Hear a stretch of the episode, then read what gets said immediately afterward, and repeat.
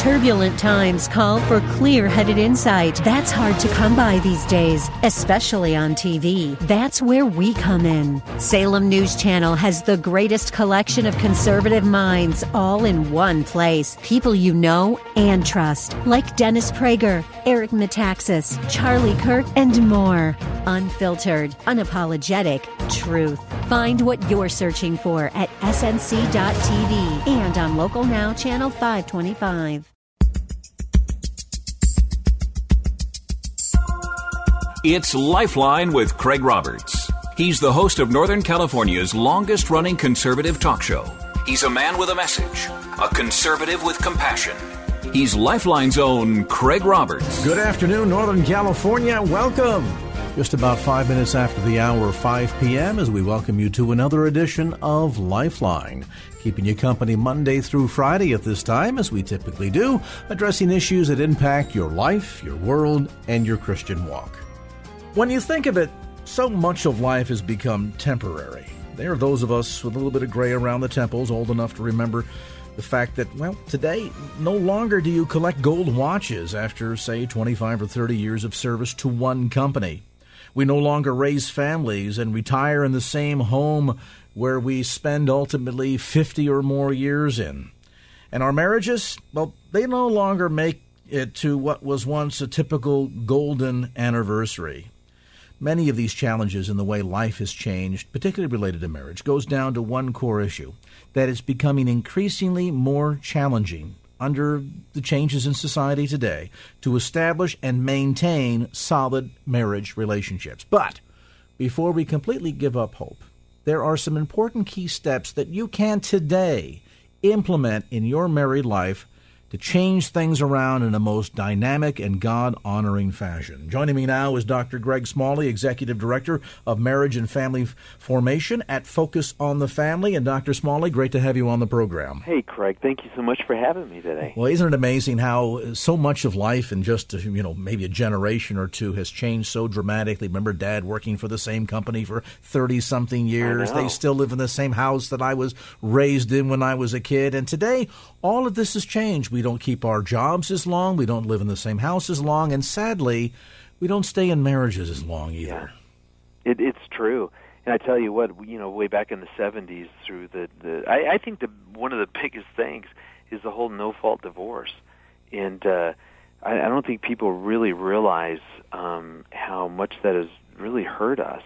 And that's why I'm thrilled as a country that right now, you know what, marriage is in the news all over the place, and I'm hoping that part of the outcome will be that we really, that we realize, like Hebrews 13:4 says, that marriage should be honored by all. That we really learn as a country again, how do we honor marriage? What is that going to look like? Here's the absolute irony. You talk about no-fault divorce, and what we're really saying is, well, if it's nobody's fault, then it must be everybody's fault. Right. We all play a role in this. And toward that end, you've come up with some key steps that I think we can go to school on today to help people better understand the important relational moments. And, we know that good marriages take time and they take work. But if you begin to break it down into all of the incremental elements, a lot of this stuff, quite frankly, is just good common sense if we just take the time enough to examine it and begin putting it into practice in our daily relational lives.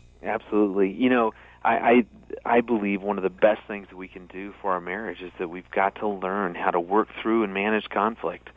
There's a lot that we need to do for marriage, but if we started there, because it's inevitable, it's going to happen. You can't take two people, who have different personalities and genders and all these things and expect that they're not going to bump into each other, that they're not going to, have conflict, they're not going to hurt and wound each other. And the problem that I see is that so many people are afraid to go through conflict. They avoid it. They sweep it under the rug. They want to ignore it. And the truth is that conflict can be used in our marriage to strengthen our marriage. That's when I get to learn more about my wife, her feelings, her needs. I get to learn more about myself. Maybe it shows something's going on in our marriage that needs to change. I mean, conflict really is a good thing. if we can learn how to do this in a healthy way. And this is so key, because what you're suggesting then, Dr. Smalley, is that, and oftentimes we'll couch this in terms of, well, I can't get along with my wife because, and we'll pile a bunch of baggage there, or the husband, whatever the case might be, suggesting that there's some sort of a personality defect here. But what you're really talking about, and I took note of the fact you didn't say avoid conflict. You said manage it, right? Be able to work through it. So this isn't a personality defect. It's a skill deficit. Right, absolutely. Yeah, because I think a lot of times we use the phrase even conflict resolution. And I don't know about you, but I don't think the goal is to try to figure out some resolution so much as it is the process. Can we develop a process that we can use anytime conflict comes up? So whether we resolve it or not, it's not the issue. I think it's how we do it. And unfortunately, most couples do this in a way that just doesn't work. And one of the biggest things that I see with couples is that we're taught to, when we get into an argument, when we get hurt, when there's a problem, that we need to just hang in there and power through it and try to talk it through. And I think that is the biggest and worst advice that you can give a couple. Because one, I don't think it works. When you're hurt, when you're wounded, when you're upset, when you're frustrated with your spouse, what I think is going on is you get these buttons of yours, these emotions get pushed, these buttons get pushed, and then your heart literally kind of closes, you shut down, and then you just start reacting. And in that mode, there is no way that you're listening, you're not able to hear, you're not able to understand, and that's why when people are in an argument, they need to kind of separate from each other. They need to take a break, a time out from each other. But I'm telling you, Craig, we're not taught to do that. We are taught to try to power through it. Don't let the sun go down in your anger. I mean, it's setting people up for massive failure, and that's really what I did in the book, was to try to show you, here's a process. Because what I love is that if you take a break and work on you first, you need to learn how to get your heart back open. Because when people have open hearts, we're able to talk all day long. And this is so key, because I would imagine in your role as Executive Director of the Marriage and Family Formation at Focus on the Family, you're hosting a nationally syndicated radio talk show, you've got patients, you've written books, the whole nine yards. Yeah. That you talk and hear from people all the time, this whole issue of conflict. It sounds to me that this is perhaps then less about conflict. At the end, it's not this major difference between the two of us. In fact, we both sides of the marriage really want the same thing, don't we? That is to the right to be heard and the need to hear. Right. We want people want connection. We want to be connected. We want intimacy. We want to be heard, understood, listened to, like you were talking about. And it's just sadly what happens is that in that moment that we're hurt or in conflict or whatever it is, that we are just taught to keep trying to push through that, and it doesn't work. That's why one of my very favorite verses is in Matthew 7:2-5. It says, "Why do you look at the dust in your brother's eye and pay no attention to the log in your own eye?" And I love that the Scriptures give an order. It says, first, get the log out of your own eye, then you can see clearly. And how I relate that back to conflict is saying, okay, when you're in the middle of an argument, you have to understand that your heart has now closed. You are shut down. And when you are shut down, you are more likely to react, to say things, to do things, to retreat, in a way that's not going to help you get to where you want to be. Therefore, quit trying to talk this through first. That's part two. Part one is that I need to go off by myself and figure out what is going on. I need to let my emotions settle down. I need to, for me, prayer is such a great time to just to settle down, to get God's perspective, to say, hey, God, I don't know what's going on, but boy, I'm mad about something. What is the button that got pushed? How do you want me to treat my wife? You created her. Help me to understand her. You see what I'm saying? I mean, if you work on you first and get your heart back open, see, then you can come back into that conversation. And I promise you, it will go so much differently. We fail at communicating through conflict because usually both hearts are closed.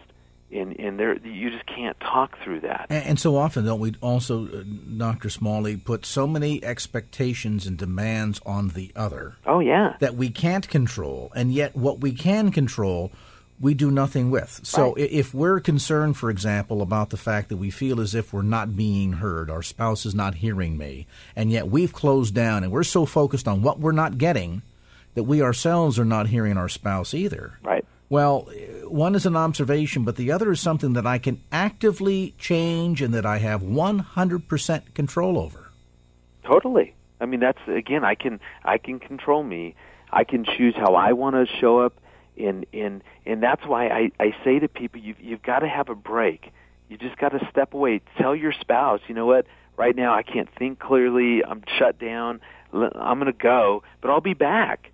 And that's, I think that's the what we do to then set up the opportunity to work through conflict. If I can get my heart back open, see, now I tell people, you know how your heart is open is when you want to be a listener, when you are willing to be a listener. I love in the Chinese language, there's the character, the symbol for the verb to listen is made up of three kind of little characters that come together. One stands for eyes, one for ears, and the other for open heart. Isn't that cool? Mm. So to listen is with your ears, your eyes, and your open heart. That's the evidence to me that you're ready to enter back into that conversation, that dialogue with your spouse when you are going, I want to seek to understand you rather than me being understood. Dr. Greg Smalley is with us today. He, of course, Executive Director of Marriage and Family Formation at Focus on the Family. Information, too, on the web at SmalleyMarriage.com. We'll take a brief time out and come back to more of the conversation as this edition of Lifeline with Dr. Greg Smalley continues here on KFAX.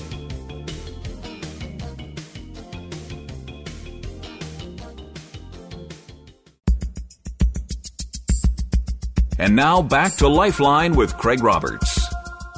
And welcome back to Lifeline. Craig Roberts, along with our special guest in this edition of the program, he's Dr. Greg Smalley, Executive Director of Marriage and Family Formation at Focus on the Family. He co-hosts Everyday Relationships and is the president and founder of the Smalley Relationship Center. You can get more information on the web, in addition to information about his more than 40 books on the topic, at SmalleyMarriage.com. That's SmalleyMarriage.com.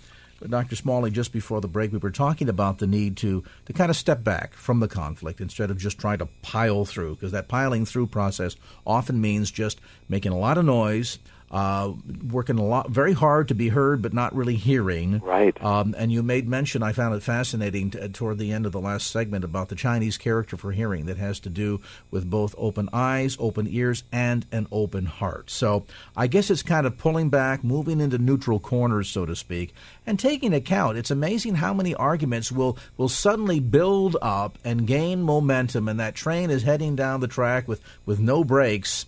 When we take a moment to step back and really ask ourselves the question, what is this all about?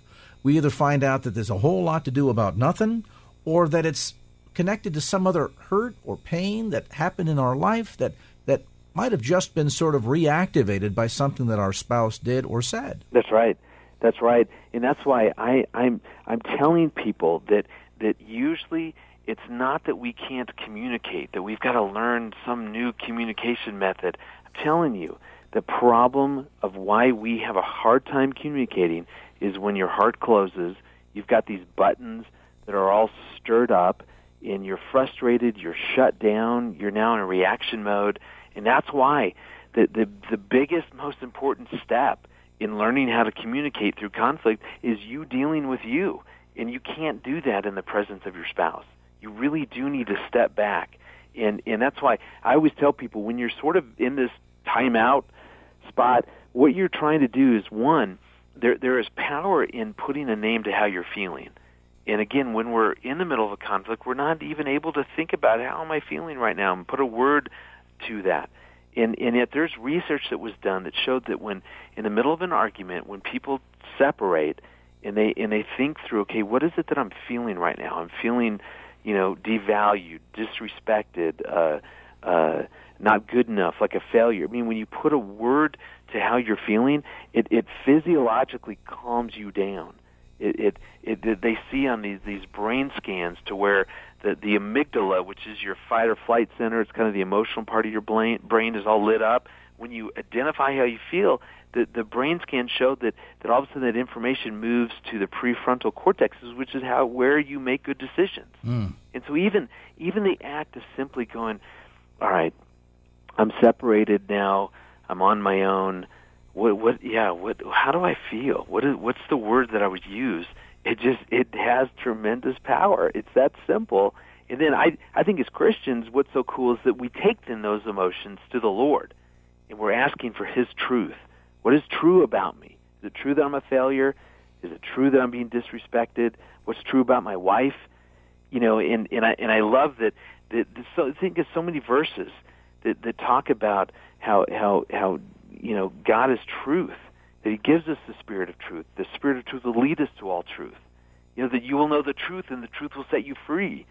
And that's what I love. You, when you're then able to do that, you now can come back in and just do what you were born to do, which is you can talk through things with your spouse when you're calmed down and your heart's open. And, you know, at the end of the day, reopening those lines of communication, or sometimes establishing them for the first time, as much as that seems to be particularly intimidating, particularly for us guys that don't do a real good job emoting, and we get very intimidated by this idea, in that sense that, well, my wife does all the talking and I do all the listening, things of that sort. You've put together a list of 5 daily relational moments that I think, Dr. Smalley, really go a long way toward teaching us just how easy it can be to communicate at that level so that the needs are getting met by both sides of the couple. Take a moment, if you would, in the 3 or 4 minutes that we have left in our conversation. Just walk us through, if you would, these 5 daily important relational moments. Absolutely. You know, and why I think these moments are so important is that I think you could kind of boil everything down to doing this. If you want to have a great marriage, you need to, one, learn how to manage conflict well, but then on the other hand, you've got to learn how to proactively invest in your marriage every day. Marriage doesn't have cruise control. You can't set a setting and think it's going to be okay. So as long as you're managing conflict, investing in your marriage, I mean, I'm telling you, you're going to have a good marriage. And I think one of the best ways to invest in your marriage, instead of adding all kinds of new things to your already busy plate, you know, because, Craig, I see that so many people we're so busy, exhausted, worn out, too much going on, overflowing plate, that when I tell people, hey, instead of adding, you know, 5 more things that you need to do now for your marriage, what if we just looked at what's going on every day and take advantage of those, use those everyday moments to strengthen your marriage? For example, every day you're going to leave the house. During the work week, how you choose to leave your home can either strengthen your marriage or take away from your marriage. And what we know is if you take a moment and just, you know, let's say you pray for your spouse, you encourage them, and give each other a kiss goodbye, that right there, you've strengthened your marriage. That should take no more than 10 seconds. See, you're not adding something else. You will leave the house. How you choose to leave can strengthen your marriage. You're going to return home. You know, how you come home and reenter your house in the evening can be used to strengthen your marriage or not. So when I come in, do I beeline for the TV? Do I beeline for the kids? Or do I walk up to my wife and say, hey, great to see you. You know, love you. Give her a kiss. Can't wait to spend time with you tonight. You know, just something that simple. Again, you don't add anything. You're going to walk into your home. Just walk into your home in a way going to strengthen your marriage. You're going to fall asleep at some point. How you say goodnight to your spouse can strengthen your marriage. Simply taking 30 seconds to pray for your spouse, to thank him or her for something they did throughout the day that you appreciated. Thanks for, hey, picking up my dry cleaning today. It was a big help. I mean, you see what I'm saying? It's just, it's identifying some key moments. You know, during the day as we're gone, you know, can I not send a quick little text message to my wife? I mean, I'm going to be gone. Why not just send her a text message and just tell her, love you, thinking about her? I actually did this the other day, and accidentally, I mean, I got into sort of this crazy little message to my wife, sent it to my boss by mistake. And so he texted me back going, please tell me this was meant for your wife. I love you, thinking about you. Absolutely. And I said, no, it was for you. But that made our meeting awkward. But anyway, but you see what I'm saying? I mean, there are moments. You know, for you, the moment might be we're taking our kids to their sporting practice. You know, well, can you use that to ask each other questions? You can listen to the radio. You can do a bunch of stuff. You can be on the phone. Or we can ask each other just some great questions. Hey, you know, what? You know, how'd today go? How are you feeling? How are things going between you and the kids? You know, what's one thing God's teaching you as of late? You see, there are moments that go on that I think most of us just let these moments go by. And let's take those back and use them as things that can really strengthen our marriage. And, of course, the irony is it doesn't take a lot of time. It doesn't take a very little minimal amount of effort. It's simply giving a greater sense of importance to our spouse, to a sense of honoring them and valuing them. And what's the old saying? It's, you know, it's the little things in life that count. And it would be amazing to see how far. And I want to challenge both the ladies and the men in the audience. Try it. Oh, you don't understand how difficult things are in my marriage right now. Purpose in your heart today to start tomorrow. When you get up in the morning, compliment your spouse. Honey, I'm glad that you're my spouse. I hope you have a great day. Speak words of encouragement into their life as you know, your husband is going off and, you know, he's got the big meeting today. Say some words of encouragement. Stop at the door for a minute, guys, before you're leaving and saying, honey, I know it takes a lot of time and energy to maintain this household. I know you've got a big agenda today. You got to take the kids to soccer practice and you've got a doctor's appointment. You got to go shopping and all these things. I just want to let you know I value you and I recognize and appreciate the hard work that you do in creating such a loving home for us. Wow, how far that will go. And then, as Dr. Smalley points out, look, even the guys, we got time to check the box scores in the middle of the day. Send a quick text. Try not to send it to your boss, though. and let your spouse know, thinking of you, babe. I hope you're having a great day. Can't wait to see you tonight. When you arrive back home, pause for a moment. You realize that your spouse, if she's been home all day, and maybe young kids in your family, she's been really deprived of any adult communication. She's eager to connect with you. You, on the other hand, you've been out in the working world all day long. You don't want another conversation. Find a moment, if you can, between the two of you to just acknowledge each other and each other's needs for a moment.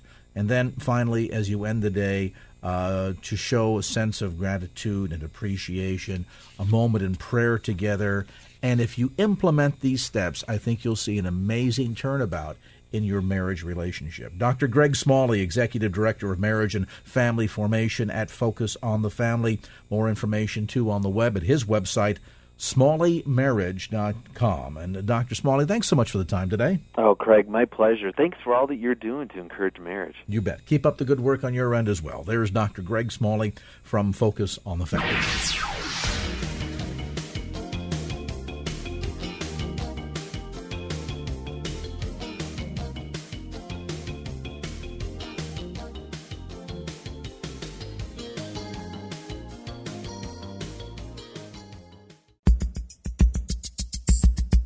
And now back to Lifeline with Craig Roberts. Welcome back to this edition of Lifeline. You know, there was a famous film many years ago starring Frank Sinatra. And at one point in the movie, there's a line as he's pondering the possibility of becoming a father for the very first time. And he opines that you can have fun with a son, but you've got to be a father to a girl. Well, there's a degree to which that might be true. But from the broader perspective, I think most today would argue that boys and girls both need a solid male role model, a father in their life. And, of course, God designed it that way. And as we look at the many struggles that we see with the American family today and the difficulties in society, quite often we draw the conclusion that it's either an absent father or a father who grew up lacking the proper modeling from his own parents in order to really understand what it means to be a husband and a father and a man.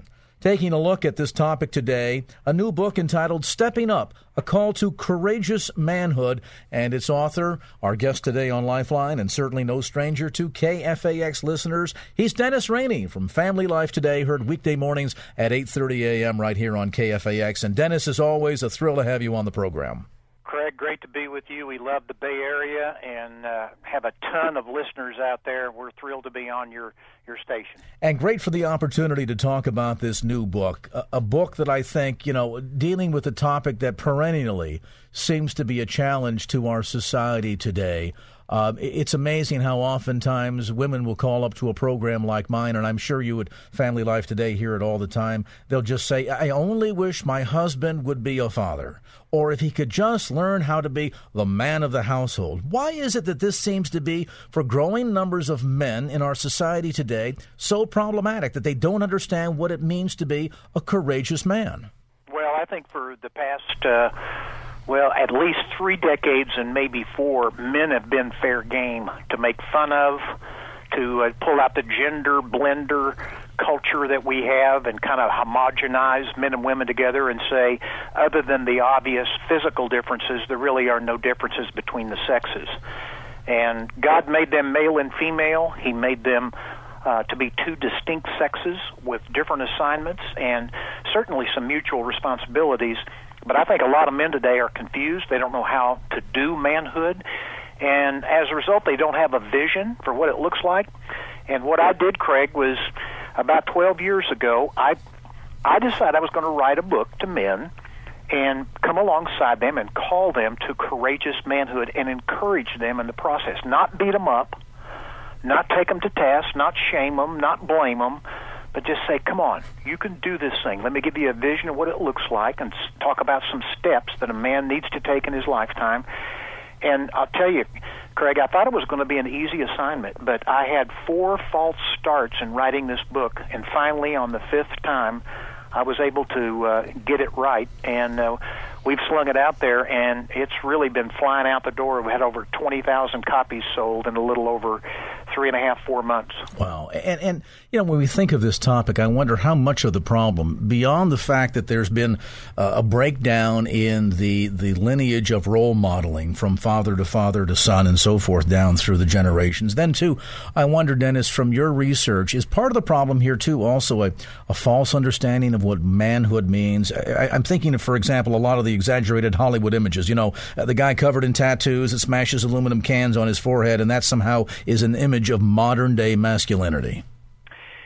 You know, I think to answer that question, I'll just take you to the 5 steps, because I think the answer is found as I kind of walk my way through them.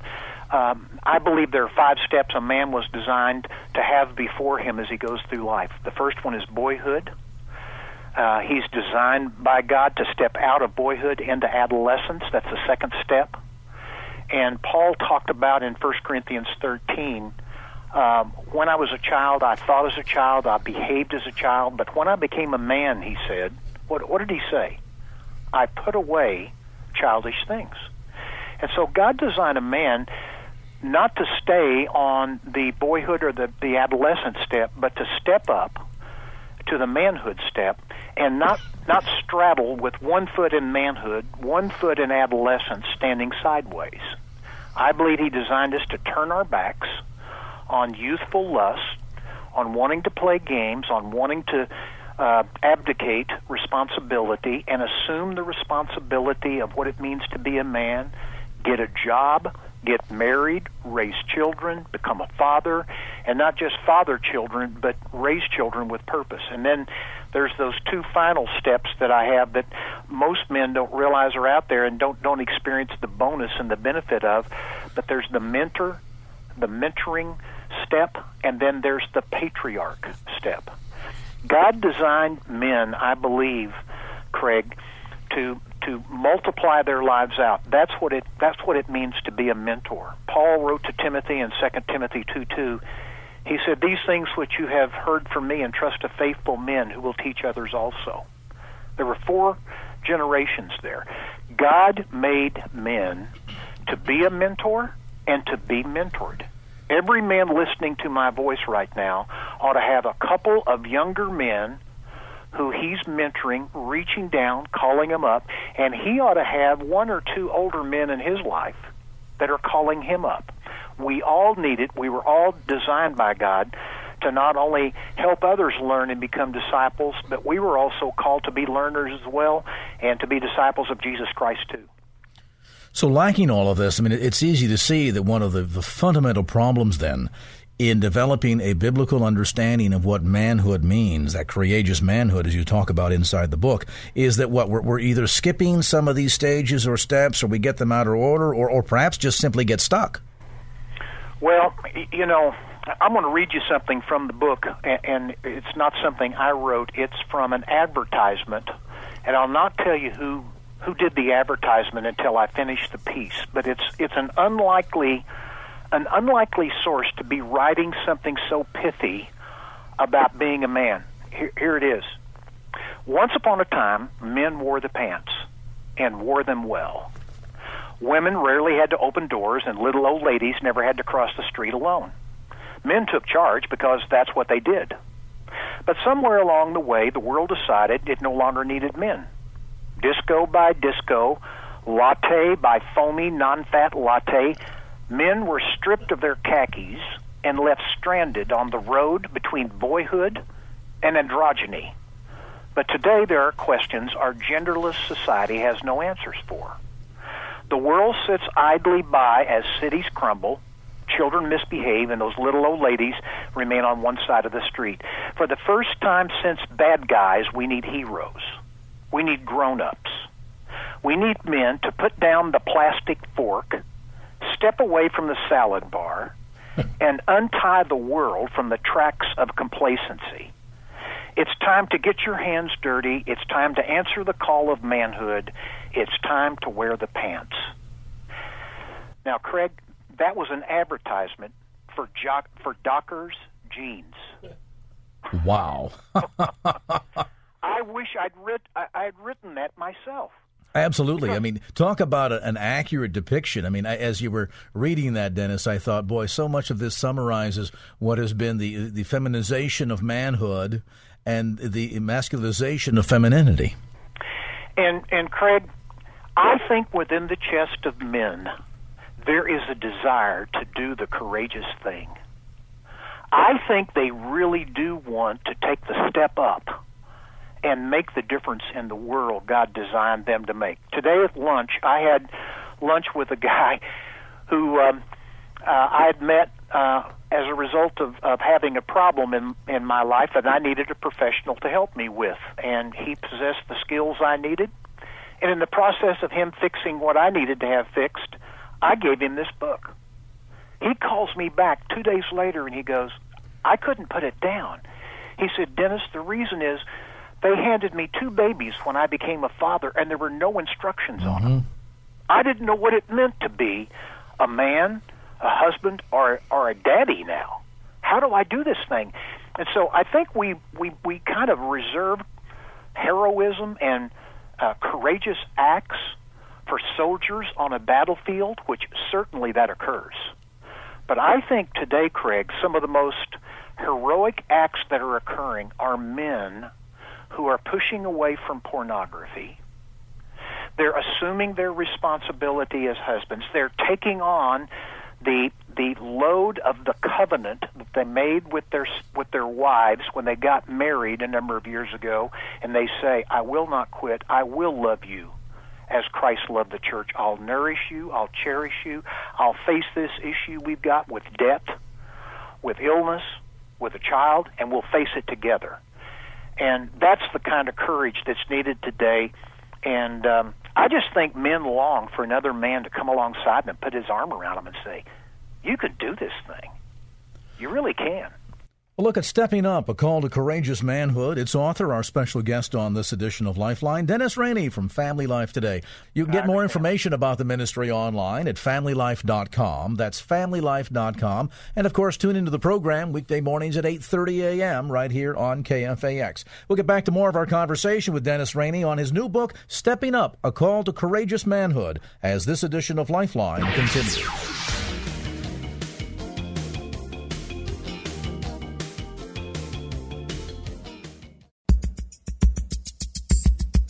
And now back to Lifeline with Craig Roberts.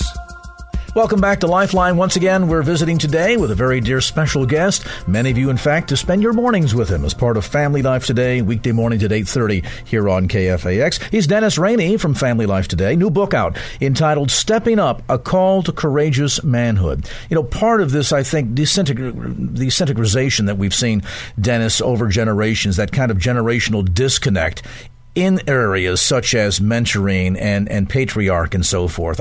I walked into the bank the other day, and there was a woman a couple of steps behind me. And so as I got to the bank door, I pulled the door back and stepped aside. And just, you know, prepared to kind of nod my head with a good morning greeting. And instead, she turned to me and said, "Thanks, but I can get it myself." And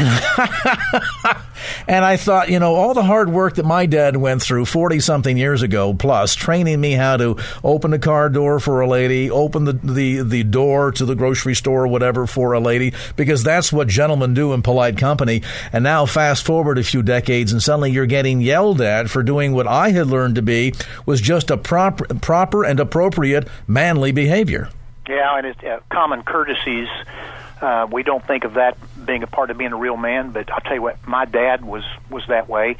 He didn't grow up with a lot of training, but he was a real gentleman, and he treated women with nobility and respect and with honor.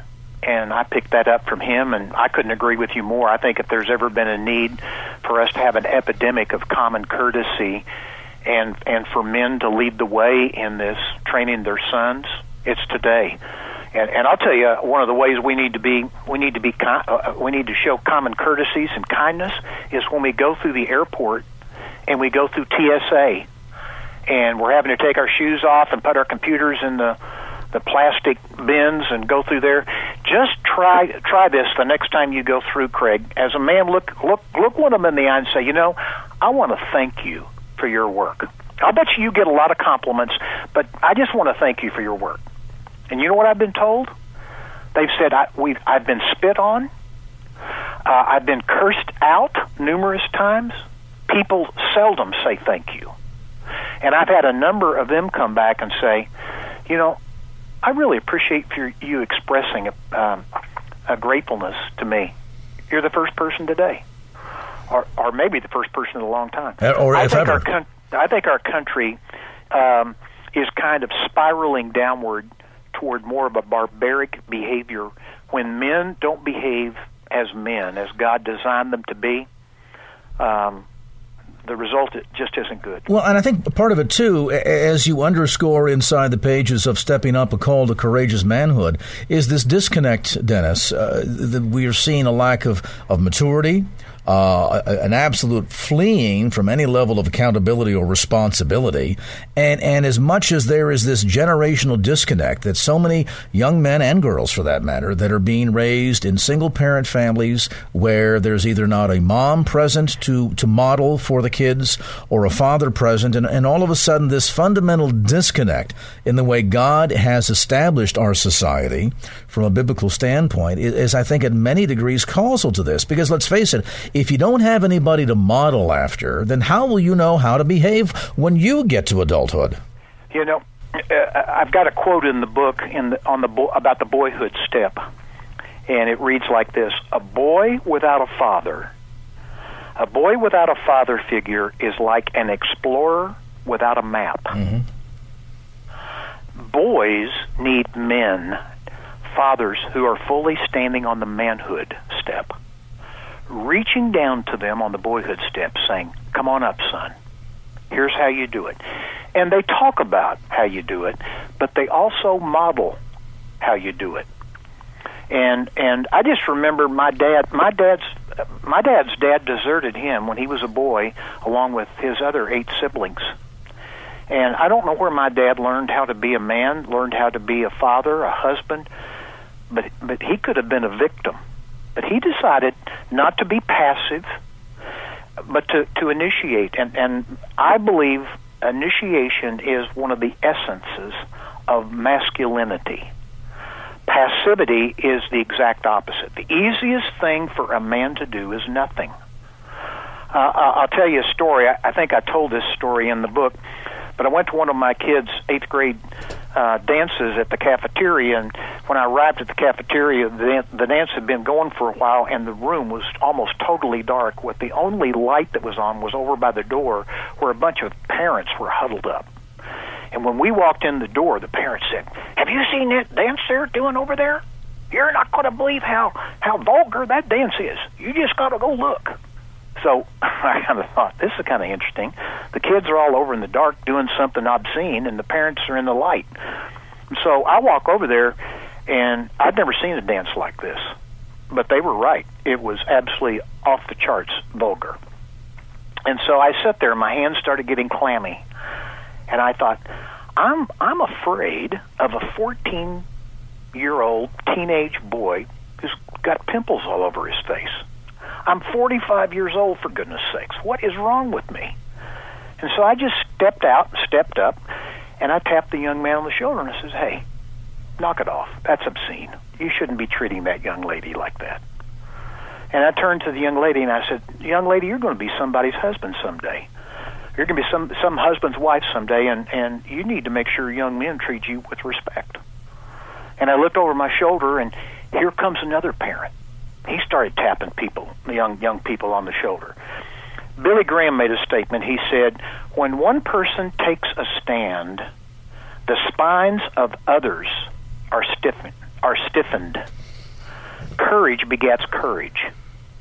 And I think what's missing today, Craig, is we're not telling enough of these stories of how men have done courageous things.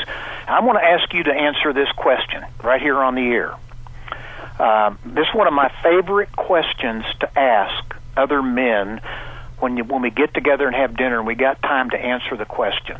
The question is this, Craig: what is the most courageous thing you've ever done in all your life? Wow. Now, as you think about answering that, let me tell you what courage isn't. Courage, or what the answer isn't, excuse me. It's not saying, "I've never done anything courageous." Courage is doing your duty in the face of fear. It's doing your duty in the face of challenge. It's doing your duty and refusing to do nothing.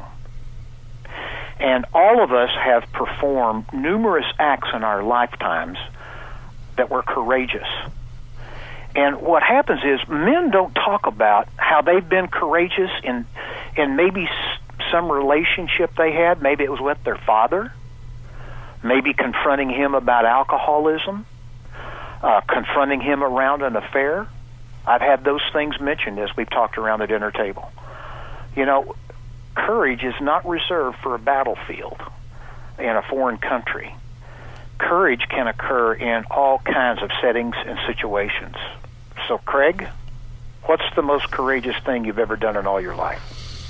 Well, I tell you, thinking through the answer to that, I pondered back to a time in North Korea, going in with a group of fellow Christian broadcasters, and there were a couple of ladies in our group, and we were bringing in some Bibles in with us. That is, of course, a massive no-no. And one of the border guards was about to catch one of the ladies. And I came in and basically created a bit of a distraction, putting the attention off of them and on to me. And, of course, I'm carrying Bibles as well. And I thought, well, if somebody's going to end up going to jail here, it's probably better me than them. That was one of the stories that came to mind. That's good. You had to face fear, and you did your duty. You stepped up. And, you know, I just think with this movie coming out this weekend, Courageous, we've been interviewing Alex and Stephen Kendrick on our broadcast, Family Life Today. If you missed it, today at 8:30 on Family Life Today, you can go online, listen to it. You really ought to listen to the interviews of these guys, because I think God's up to something calling men back to courage, specifically courage around being a man, being a husband, and being a father, and caring about our community. Craig, I think today what is happening in community after community across our country is evil. Evil is preying upon our children, our families, and it's eating them alive.